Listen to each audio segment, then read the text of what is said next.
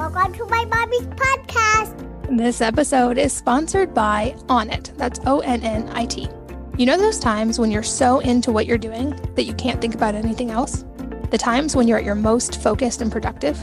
Psychologists call that feeling of being in the zone, they call it flow state. And Alpha Brain from Onnit is the ultimate way to get there.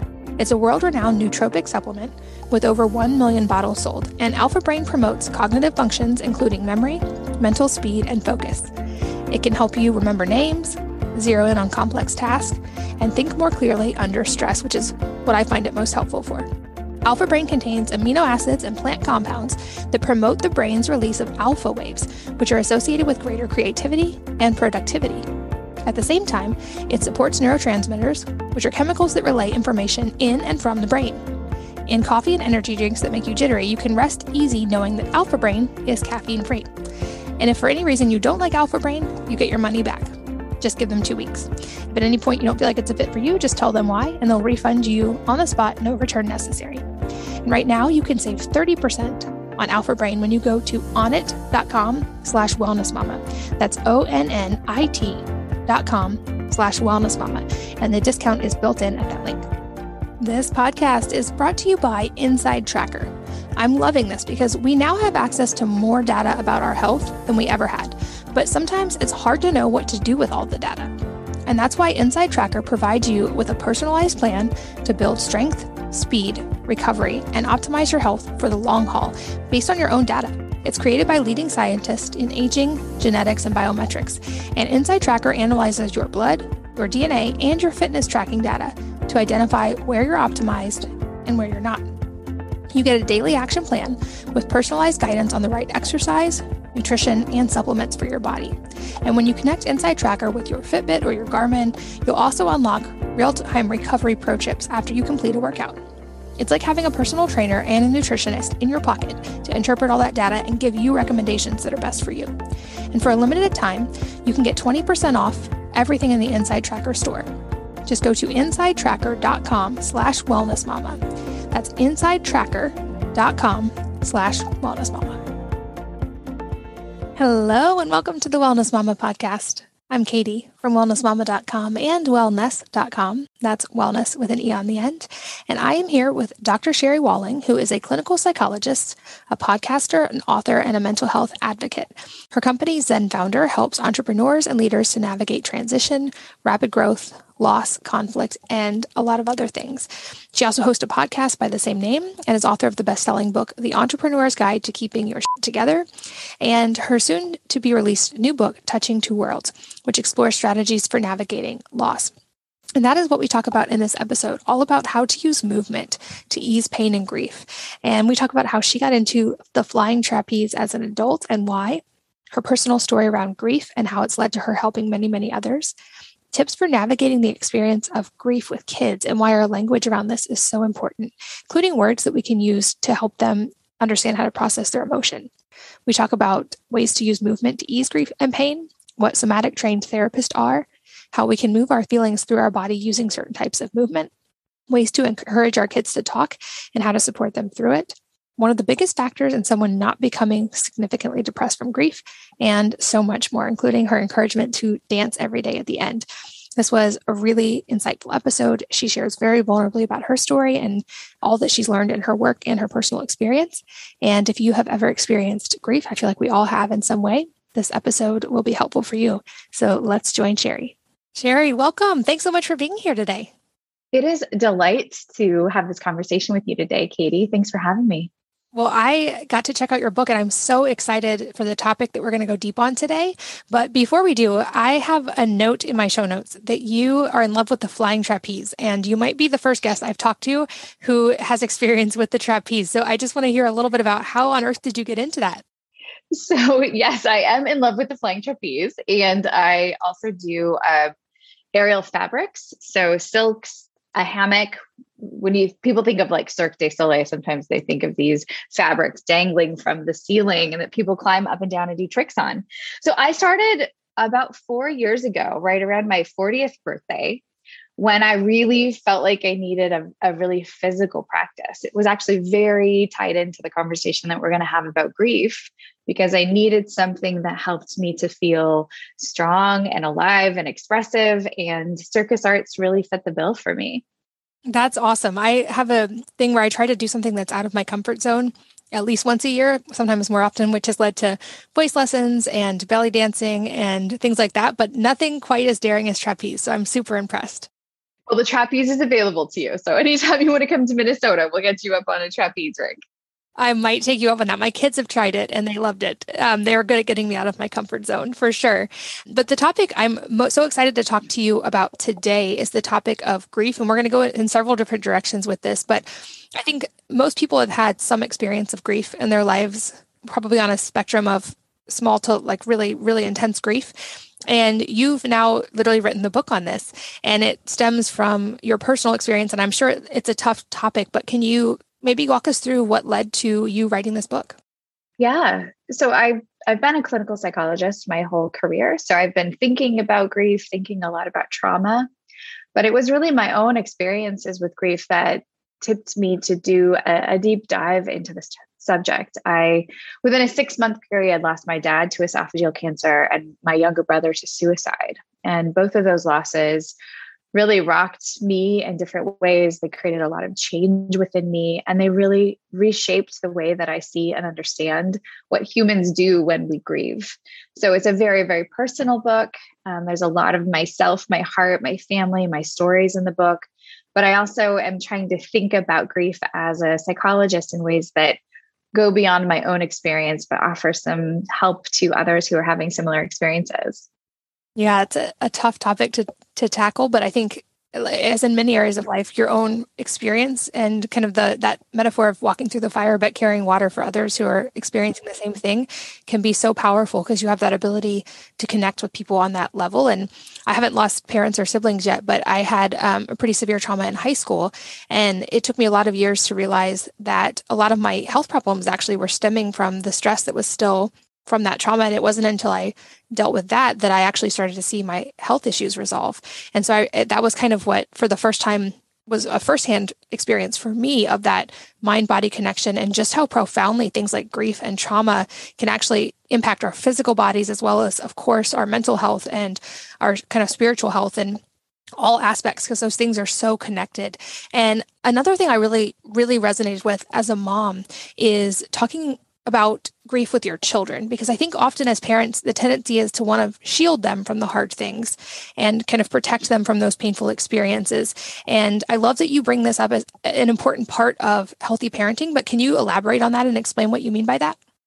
In a way, Katie, I've come to think about conversations about grief with my kids in a similar way to I think about conversations with about sex with my kids, right? There's this sense that like this is a really important topic that gets really deep into the heart of who you are as a person. But you're not necessarily ready to dive into the deep end as a child. But the more conversations that you have about a topic that is nuanced and complicated and in some ways somewhat adult, the better equipped kids are as they go throughout their lives to cope with the many, many griefs that they are going to experience. You know, I think a lot of people minimize the effect of of grief itself on children. You know, they kind of think, oh, they're too young to understand, or they get relegated to the sides. People don't bring their children to funerals. And so kids aren't a part of that conversation, which really is a disservice to them when they become adults and they are confronted with significant loss and they don't have a framework for what it looks like and for how to cope with it. Yeah, maybe let's walk through some of the the ways we can start incorporating that. I think that's a great comparison to to the conversations around sex and I talk a lot about parenting from the perspective of wanting to raise kids who are able to be self-sufficient and to have the foundational tools to live an adult life in whatever area they choose successfully and to maintain their creativity and their love of learning. And that for me has certainly led to a different parenting approach than I was raised with and that often you know parenting books recommend. And I think this is another piece of it that I had not really fully considered and haven't maybe been giving them the best foundational tools for. So I'd love to hear are there some practical ways that we can kind of bridge that gap with our kids? Yeah so lots of children's stories involve death you know, Disney movies are ripe with opportunities to talk about loss. And one of the things that I've observed that is both a source of frustration and an opportunity is that in many of these children oriented stories around death, the person who is the hero in the story, often a child who's experienced a loss, there's maybe like a scene of them with one glistening tear at a graveside, but then they like jump into action and they go right to saving the world or building the robot or doing whatever hero's journey task they're given. And what's missing from those depictions in children's media is any kind of a grief process. And so, one of the conversations that I've had with my kids, and they were, my youngest were eight when we kind of began this journey towards deep grief. And so, this was a really lovely time to have a conversation around hey, you see this character in Big Hero 6, in Frozen 2, in Star Wars. You see this character and how they're coping with the loss of their parent. Like, what do you think about that? Do you think that they're feeling the feelings associated with death or you know what what do you think comes up for them that maybe we don't get to see in the movie what do you think's happening in their head and in their heart and so that's a really lovely point of conversation that comes up often in you know media exposure that just begins to help kids to be grief literate more than buy into this social narrative that when you experience a loss you go to a funeral and then you get back to work the next day. Yeah, I love that idea of using things like movies that are not maybe like firsthand experiences, but still they can empathize with the feelings that are going on and understand um, the experiences there. And I think that also brings up an important point about even our language with our kids in less intense times. Like I often hear parents tell kids if they're crying or they're hurt, like, it's okay, don't cry. And that's something I've paid attention to and tried to model with my kids is not to shut down their feelings when possible. And I would guess this is even more important with something as big as a loss, but to try to ask them how they're feeling rather than project on them how they're feeling and then echo back to them like oh i understand that you're feeling really really sad right now and not try to take that feeling away but let them actually feel it. Because i know as an adult i realized resisting a feeling tends to have it stick around longer whereas being allowed to feel it and talk about it i'll even ask my kids you know where are you feeling it in your body what does it feel like just to give them tools um, rather than trying to kind of shut down those emotions? I know for me as an adult especially it was a kind of long process embarrassingly a little bit to learn how to actually feel my feelings as silly as that sounds to say. Well you talk about that mind body connection and that's where it'll get you right? When you're suppressing those emotions when you're kind of stuffing them into a corner of yourself. And it usually doesn't work. It comes out mm. some way in some somatic expression, or it comes out later in life when there's some other developmental cue that reminds you of that loss or that trauma. It will it will get you that's a little bit dark language, but like unprocessed grief, unprocessed loss needs to have its due, needs the time and attention to heal and to become integrated into our sense of self and into our lives. And when we don't give it that, whether we're 15 when it happens or 40 or seven, it wreaks some havoc. So that invitation that you're giving to your children is so lovely. And I think such a huge part of becoming grief literate as kids, which is to say, what are you feeling? Let's give it some space. Can you describe it? Can you draw it? Where does it live in your body? Let's let's give that emotion really a sense of honor and reverence. And I think sometimes people are afraid that if they honor negative emotions, if they give them too much air or too much fuel, that they'll take over. And really, in my experience, it's the opposite. The more you give space, the more you give fuel for someone to feel anger, sadness, fear, the more that those emotions settle and they find a place within us and they aren't as powerful as we think they might be. They're certainly less powerful than if we try to suppress them. Are there kind of predictable stages of grief? And if there are, I would guess maybe the length or the experience of each one varies. But as a psychologist, are there stages that you see people go through when they're experiencing grief? Yeah, so Elisabeth Kübler-Ross is sort of the, the grandmother of grief in the psychology world, psychology, psychiatry world. And she was really lovely at helping to identify that grief has different parts. So, you know, quite famously, most of your listeners will be familiar with, you know, denial, anger, acceptance, bargaining, those kinds of terms. And one of the challenges of her work and the part of her work that she's since sort of distance herself from and say, hey, that's not what I meant, is this idea that grief proceeds in a predictable sort of stair step way. You go through one phase and then you kind of graduate to another phase and you graduate to another phase. It, it really doesn't function like that. The gift of her work was to say that grief is many things. It's not just sadness, it's not the glistening tear or the weeping widow. It is anger, it is negotiation. It can be really heady, right? Trying to make sense, that sense of bargaining and trying to figure out like, how do I cognitively in my mind make sense of what's happening? So, stages, no. Different components, absolutely. And sometimes those components change within one day, right? Sometimes you start the day feeling heavy and sad, and then maybe you move into joy because something sparks within you, and you're like, man, I'm really glad to be alive. That can also be part of the grief experience. And you mentioned like in movies, kids are portrayed as like they have this moment of grief and then they spring into action. And that that's not necessarily the healthiest model for for kids. But it seems like from reading about you you also had a very intense few years where you were experiencing this intense grief and also still were a mom and still had a business and were writing a book and had to kind of also jump into action in a lot of ways. So i'm curious to hear how you navigated that because i get the question you know without as intensive an experience like how do you do it all? How did you get through that but also how did you hold space for your grief during that time? Yeah it's such a good question and it's it's so nuanced and it looks really different for everyone. So i absolutely will talk about my experience but also with the caveat of everyone needs a different thing in a different order with a different level of energy and intensity. So it's not like hey here's the roadmap for you. So any listener you know you, you kind of have to find your way through it.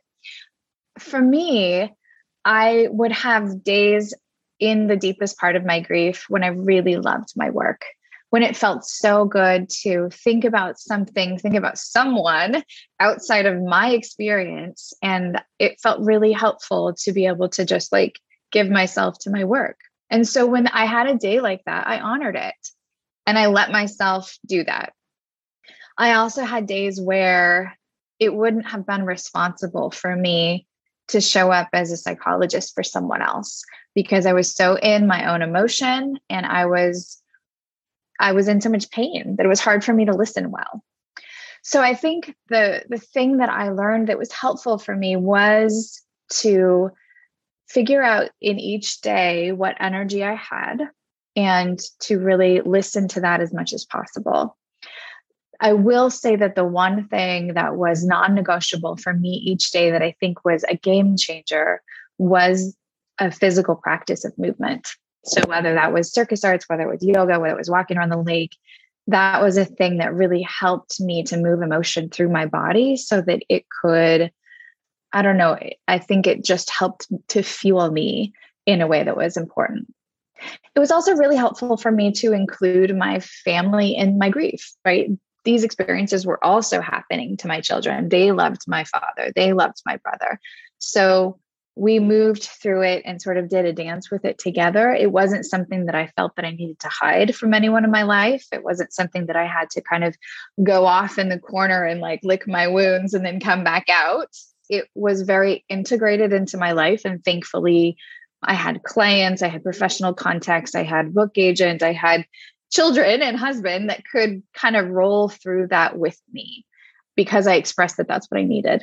And that was important.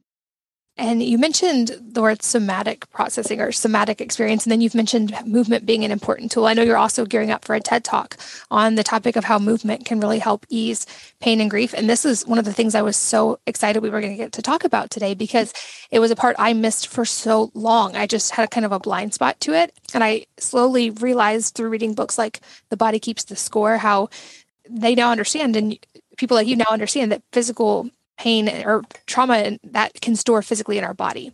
And even having talked about that, I think the process of releasing that can be a tough one or it's hard to understand, even once you maybe logically understand that that can be the case. So I would love to talk about this movement somatic processing component and how people can use that to work through these things and not kind of get stuck in the experience. Yeah. So, on one level, there are somatically trained therapists who really help clients think through where is the pain held in the body? And then they're creative about thinking through movement that helps unlock that very specific individualized location of pain. So for folks who are listening who are going through emotional experiences and feel like wow this is really integrated in my body finding a somatically trained therapist is a really really incredible resource. For the rest of us or, or i guess for everybody too though the idea that we can move our feelings through with big movement became super powerful for me. It was something I knew cognitively, but I didn't really understand physiologically until I walked through these experiences. And it started with just being at the gym early on in my dad's experience with cancer. We sort of knew he was terminally ill, but you know, it was a long slog It was 18 months of trying all of these different treatments. And I would go to the gym and do the battle ropes, you know, those big, heavy ropes. And I would just slam them to the floor and kind of beat them out with my body. In my head was thinking like cancer. Like that's all I was thinking was like a mantra. And I would say that in my head and just slam these ropes on the floor. And sometimes I would just weep and I would just cry in the middle of the gym. I'm I, I mean, blessings to the people who work at my gym because they were very gracious and kind. But I just needed that big, huge emotion to get out these feelings. And then similarly in my journey as an aerialist with the circus stuff, circus is just magical because it's very emotional. It's like dance, it's expressive, it's creative and artistic, but it's also very uh, big body athletic. And so I could go and just feel the strength of my own aliveness as I was holding my body weight and climbing a piece of fabric all the way to the ceiling. And it was just this discipline, this sort of meditation in what it feels like to be strong enough to come from the bottom back up to the living world. And so there became all of these kind of poetic analogies for me in my physical practice that helped me reiterate I'm alive. I'm okay. I'm in motion. I'm still here. And those were things that that I needed when when death felt very very big in my world. I love that. And I think it shows that importance of kind of that two-way street of uh, like for me once I understood that I think I always had this narrative that like oh when I work through this then my body will be healthy again and it will work out. And I realized also the body is a very effective tool for helping to work through the mental stuff as well. And so it's very much a two way beneficial positive feedback loop when you kind of get that figured out. And I love also, you mentioned the battle ropes and almost like the anger release that was happening with that because I noticed this in my kids and learned this from them actually as well. You know, kids naturally are great, I feel like somatic processors. Like when yes. they have a big emotion, they feel it with their whole body and they throw a temper tantrum. And certainly that can be expressed in ways that aren't healthy, like hitting a sibling. But I've tried to walk that balance with my kids of not shutting down the somatic expression of whatever they're feeling, but maybe just directing it into a safer way. Like it's perfectly fine to have a temper tantrum. Let's go hit pillows or let's go mm-hmm. you know, outside and just hit the ground, but not another person and like kind of separating that. But I feel like that helps them process so much faster through whatever those big feelings are that they're feeling. And then I had this, I feel like very slow realization of, oh, maybe that works for adults too. And I had a therapist who was like, let's try some rage expression with you. And the first time, just trying to get me to yell, I was kind of like, ah, and she's like, no, no, no, no, no. And when I finally was able to actually like express that and let all those feelings come through, it was such a release. And I even like shook, like all the hormones of all of that letting go in my body. And I felt so much calmer and more parasympathetic after that. And so I think that's like a valuable skill that I never would have expected is like sometimes you need to throw a temper tantrum.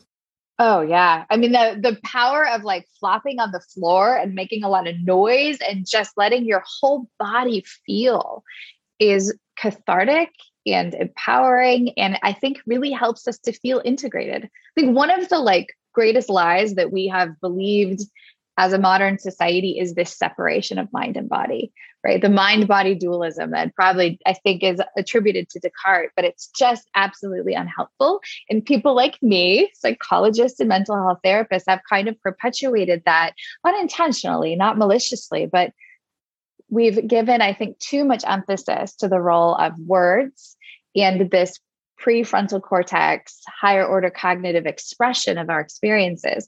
That's not to say I'm not a fan of therapy. I am. I mean, I'm a writer, I love words, but to pair those words with that more um, sort of back of the brain, more base, more embodied expression, I think is really where we feel our most whole and our most integrated. Do you have any tips for, especially most of our listeners are women, for finding the type of movement that might be like our particular way of processing through those things? Like I have so much admiration for the stuff that you do, and I'm like I have found it for me in lifting really heavy weights, and I'm actually realizing I have so much fear around even things like acro yoga where I'm just picked a little bit off the ground or being in the air, which is an area I'm excited to kind of confront and work through. But any tips for finding a movement that helps you process? I think it is maybe that combination of things that you're like intrigued by and scared of. Um, because that tends to be where some of the juicy emotion is living, right? You have a curiosity but I do think that things that take you to the outside of some of your own control, where you have to trust, even if it's floating, right? Even if it's just being in water and practicing the sensation of letting your body just let go enough to float, that might be a starting point for a lot of people. I think yoga is really powerful because it does involve the integration of breath and intention and some spirituality with movement. That said a lot of us are pretty pretty comfortable in our yoga classes now. So thinking about how to take those base skills and use them in different ways whether that's in acro or in circus or going back to like an adult ballet class. Maybe it's something you loved as a child but you've you sort of lost that i think that you know dance as a genre because it does involve involve this emotional expression as well as the physicality can be a really lovely spot yeah, and it seems like for many people, dance might even be enough of the out of comfort zone experience, all in and of itself, to really trigger some of those things. I know, like, I can certainly admit to having it too, but dancing, especially in public, I'm like, oof, I don't know about that. Yep, yep, yep. But but to be to take it seriously because the thing I love about dance is, of course, it can be very, very technical. It can also be very like let it all go, like you're not thinking, you're just in the experience. But it is absolutely embodied and it's hard to dance in a way that's not joyful. Even if you're doing something that's sadly expressive or expresses anger usually on the other side of that is this experience of play joyfulness of lightheartedness and I think that's in some ways what we're trying to get to when we're doing these big body expressions is we're releasing that negative affect, releasing the anger, releasing the emotion in order to get to what's underneath that, which is a light, a lightness, a playfulness, a joyfulness. It's a really important counterbalance to grief, and especially. Yeah, and I love like your multiple mentions of making this a family experience as well. My kids have had to process some big changes in the last couple of years as well, and that's one thing I've tried to figure out is how do I help them integrate this experience and they're all really good about movement and their various activities like pole vaulting but i've started doing things like saturday morning we call it soft rock saturdays we put on like 80s music and while we're cooking breakfast it's just like a ridiculous dance party but i'm just trying to think of like how can i help them in their own way to figure out what's going to help them process. This episode is sponsored by Onnit. That's O N N I T. You know those times when you're so into what you're doing that you can't think about anything else? The times when you're at your most focused and productive? Psychologists call that feeling of being in the zone, they call it flow state. And Alpha Brain from Onnit is the ultimate way to get there. It's a world renowned nootropic supplement with over 1 million bottles sold, and Alpha Brain promotes cognitive functions including memory, mental speed, and focus. It can help you remember names, zero in on complex tasks, and think more clearly under stress, which is what I find it most helpful for. Alpha Brain contains amino acids and plant compounds that promote the brain's release of alpha waves, which are associated with greater creativity and productivity. At the same time, it supports neurotransmitters, which are chemicals that relay information in and from the brain. In coffee and energy drinks that make you jittery, you can rest easy knowing that Alpha Brain is caffeine free. And if for any reason you don't like Alpha Brain, you get your money back. Just give them two weeks. If at any point you don't feel like it's a fit for you, just tell them why, and they'll refund you on the spot, no return necessary. And right now, you can save 30% on Alpha Brain when you go to onnit.com slash wellness mama. That's O-N-N-I-T dot com slash wellness mama. And the discount is built in at that link. This podcast is brought to you by Inside Tracker. I'm loving this because we now have access to more data about our health than we ever had. But sometimes it's hard to know what to do with all the data. And that's why Inside Tracker provides you with a personalized plan to build strength, speed, recovery, and optimize your health for the long haul based on your own data. It's created by leading scientists in aging, genetics, and biometrics. And Inside Tracker analyzes your blood, your DNA, and your fitness tracking data to identify where you're optimized and where you're not. You get a daily action plan with personalized guidance on the right exercise, nutrition, and supplements for your body. And when you connect Inside Tracker with your Fitbit or your Garmin, you'll also unlock real time recovery pro tips after you complete a workout. It's like having a personal trainer and a nutritionist in your pocket to interpret all that data and give you recommendations that are best for you. And for a limited time, you can get 20% off everything in the Inside Tracker store. Just go to insidetracker.com slash wellnessmama. That's insidetracker.com slash wellnessmama. Any other tips related to making it a family experience? Because you mentioned you went through this obviously with your kids. Were there any things that were particularly helpful to them? Uh, we did do a lot of breath work as a family, actually. And there's some really great apps that do breath work for kids or breath work in general that are accessible to kids. I really like the Othership app, which combines breath work and music in a way that's sort of rhythmic. And then breath work with children is fun because you can involve like different things on their bellies. We had stuffed animals that my kids would put on their bellies, and we just sort of lay on the floor and like watch our little stuffed animal sort of move up and down as we would inhale and exhale.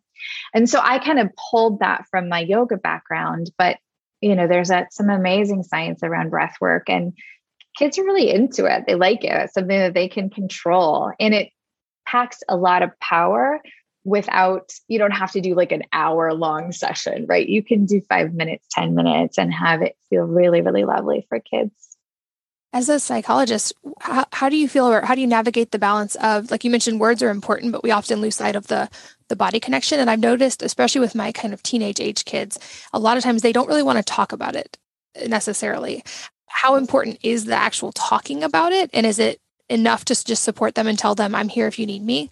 Or is it do we need to kind of if, encourage the talking as well?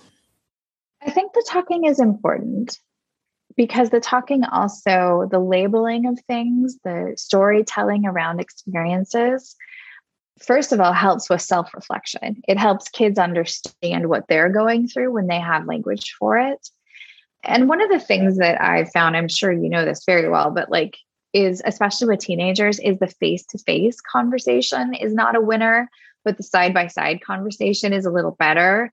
Or sometimes like you know i live in minnesota. We have a lot of lakes. We do a lot of canoeing kinds of things.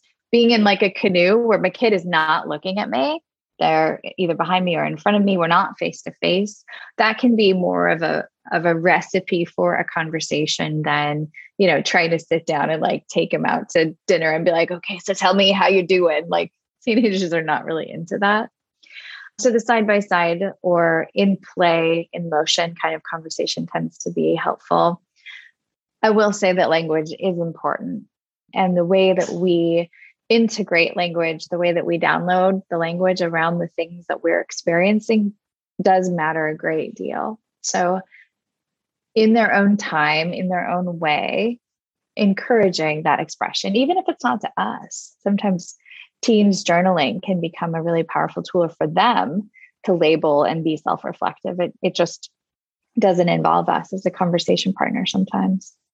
Well, that's a great tip to encourage journaling. And what about are there any other tips that you find as a psychologist and as a mom to give kids these foundational skills, even maybe not related to grief, but just in the way that we're relating to and talking to our kids that can help them have these mental health foundational tools for later in life because I hear from so many people and myself included that we kind of had to figure these things out as adults and because there was a crisis. And I think a lot about whether it be physical health and also mental health and even entrepreneurship. How do I help my children develop these skills at a younger age so they're maybe not having to do it in crisis in their 20s like I did?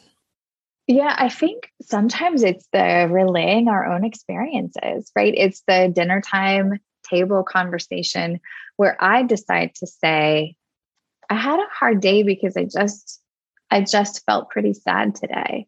Like I was thinking a lot about grandpa and I'm not trying to make a point. I'm just sharing from my own life and then using my own experience as hopefully a model for what it what it feels like as an adult to say this is my emotion state. This is what I wrestled with today.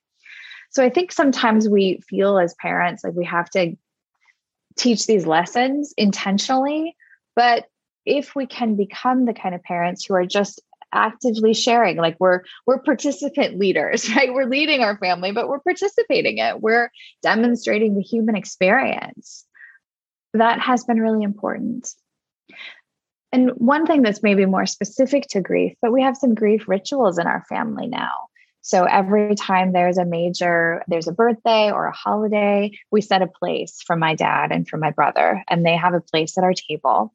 And usually we put a candle on top of their plate. And so there's this very visual reminder. It's not overwhelming. It's not like we don't weep and cry and, you know, we don't need to, but there's a, a reminder of this person that we've lost. And so we're sort of demonstrating that's welcome here. Loss is welcome here at our table. We're comfortable acknowledging this loss and letting it be part of our Christmas or our, you know, our Thanksgiving or birthday celebrations.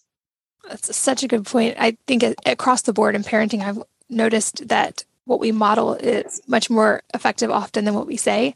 And the words are important too, to your point. But even in small, much smaller things, like if you want your kids to be like music, you do music and have music around in the house. Or um, like i love art and it, i find if i just sit down and start drawing I'll, often most of my kids will come sit down with me and start drawing. Whereas if i was just like hey you should draw they would potentially resist it or not be interested. So i think that modeling piece is often much more effective than we think especially in the moment. And i can think of even in my own life so many things my parents did when i was young that i remember their actions much more than their words. I also love your languaging around it, how you said you felt sad versus that you are sad. And this is something another podcast guest mentioned is language being so important and that anything that comes after the words I am is very psychologically significant. And that if we can acknowledge a feeling but not integrate it as part of our identity, that lets us feel it as a, a thing and work through it versus kind of latch onto it as part of our core identity. Right. This idea that emotion states are they're in motion. Sometimes I like to play with the wording around emotion and motion, right? Sadness is in motion. It's landing on me now. I'm holding it right now. It's come into my awareness right now, but it's in motion. It will like move through, it will float away at some point, and another emotion will replace it.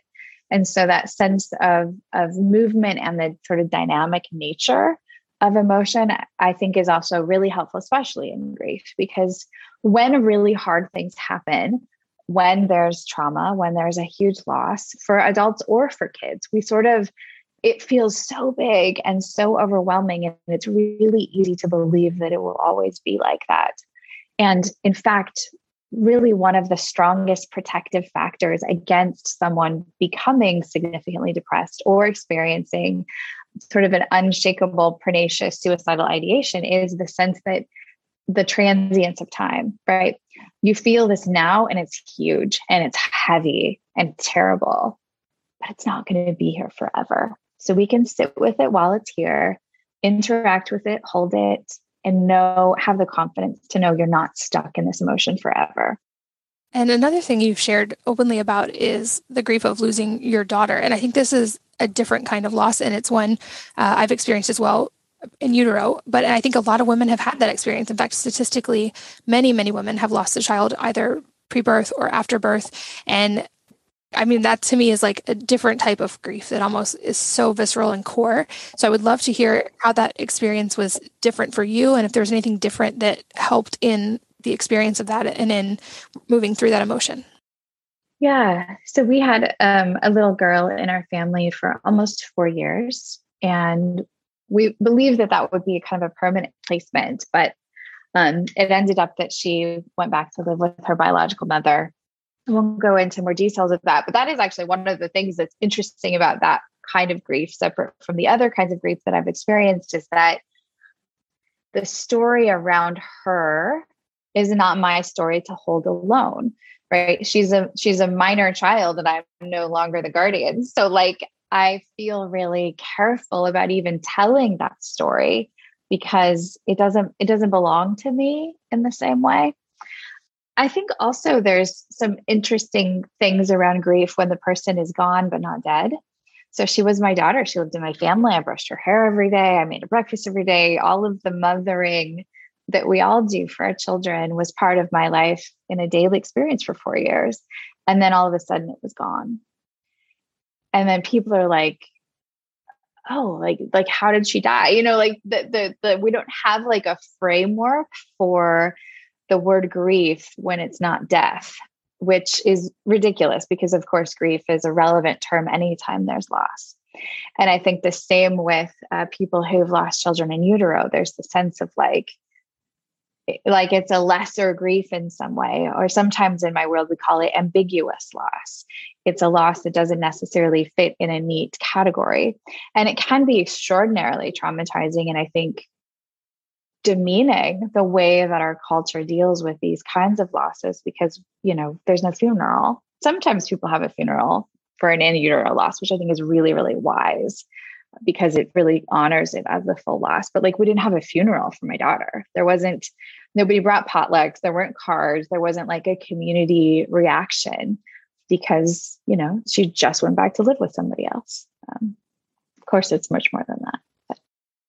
Yeah, and that brings up another good point, which is if we aren't the person experiencing the grief, but someone close to us is, someone maybe has lost a family member who's not our family member or goes through maybe a very significant breakup or loses a child to miscarriage like what are the things that are actually helpful to say? I feel like this is another societal thing that's a fall down point. It's often very hard to know what do you say to someone in those situations. Yeah and people say even well-meaning really thoughtful people say like terrible things so i think sometimes this is where words can be helpful, but are probably not the primary offering. So, if you know someone who has gone through a major loss, even the loss associated with divorce, it's lovely to to bring something, right? To send flowers, to send a card that maybe just says, I love you, I'm thinking about you. This is where practical help is really lovely, right? Like when people are in turmoil or in transition, like they don't want to cook. So sending that Uber Eats gift card or bringing over the pot roast, those kinds of things have traditionally been associated with what we do with people who've experienced death, but I think we can expand them to all kinds of losses. Yeah, I think that's helpful and it's that's a tough spot to be in to not know what to say but to want to to help someone and I think you're right i am sure I have both said as the person trying to comfort someone a thing that wasn't very helpful. And I've also certainly heard those things. So that's a really helpful guideline to have. And I love that we've gotten to talk so much about kids and family and you that you've shared some pretty significant grief experiences that you've had. I'm curious, as a psychologist, how you protect the mental wellness of your family and any other tips we can gain from you on how we can all do that for our families. Yeah, I think many of the things that probably you're well aware of, but just these rhythms of togetherness are helpful. So I have my kids are now uh, teenagers. I have a 16 year old and a 12 year old. And so one of the, the major, major, major wellness conversations in our life is around screens and screen time. And so for us, just having really clear, we have kind of a clear schedule around screens and then expectations that kids do lots of other things like you can do a screen, you know, there's a checklist. Like you have to have done your chores, play, practice your instrument, spent time outside, gotten some exercise, done something helpful. Like there's all of these sort of decisions criteria for when you're then ready to use a screen for the day. And I think that helps them feel like they have choice, control, autonomy, like, hey, this is on my terms, but also the like the requirements, so to speak, are clear. Because I I think one of the biggest threats to mental well being that many kids experience is not only just what happens with the screen, but it's the sedentary nature of what it is to be on an iPad for hours a day um, or to be in front of the TV for hours a day. and so making sure that kids stay in their bodies, that they stay doing things that help expand their creativity and are nourishing for their mind is of course a, a really important part of in, in, ensuring their their wellness and well-being.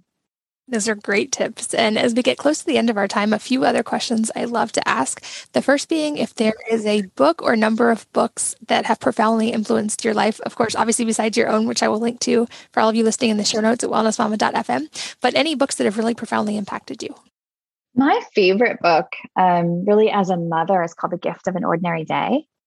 And it really is a gentle, gentle reflection on listening to your inner world and following your instincts as a mother, and also kind of writing the ebb and flow of parenting. So it's it's a really beautiful, just reflective book that has been a source of like great comfort to me in my parenting journey. I love it. That's a new suggestion. I'll make sure to link to that as well in the show notes for all of you listening, hopefully while you're moving, as we've maybe encouraged in this episode. And any parting advice for the listeners today that could be related to what we've talked about in the episode or entirely unrelated? I think I will go back to our conversation around dancing. It's to, find some joyful movement every day. And no matter what that looks like for you, whether that's, you know, dancing alone in your bathroom while you're drying your hair, or getting ready in the morning, or um, taking a dance class or something that's more organized and structured. That joyful, expressive movement is such a beautiful part of who we are, and many of us don't quite get enough of it. Well, I will, like I said, that's a resistance point for me. So I will take your challenge and incorporate more of that in my own life and hopefully with my kids as well. Um, I really, really appreciate your work. And I know how it can be uncomfortable to share those really vulnerable core parts, especially when we've had loss or gone through something difficult. And I really admire that you are using your story to hopefully help so many other people. And I'm so glad we got to have this conversation. Thank you for all the work that you do. Thank you. Thanks for having me. And thanks as always to all of you for listening and sharing your most valuable resources, your time, your energy, and your attention with us today. We're both so grateful that you did. And I hope that you will join me again on the next episode of the Wellness Mama podcast. If you're enjoying these interviews, would you please take two minutes to leave a rating or review on iTunes for me? Doing this helps more people to find the podcast, which means even more moms and families can benefit from the information. I really appreciate your time, and thanks as always for listening.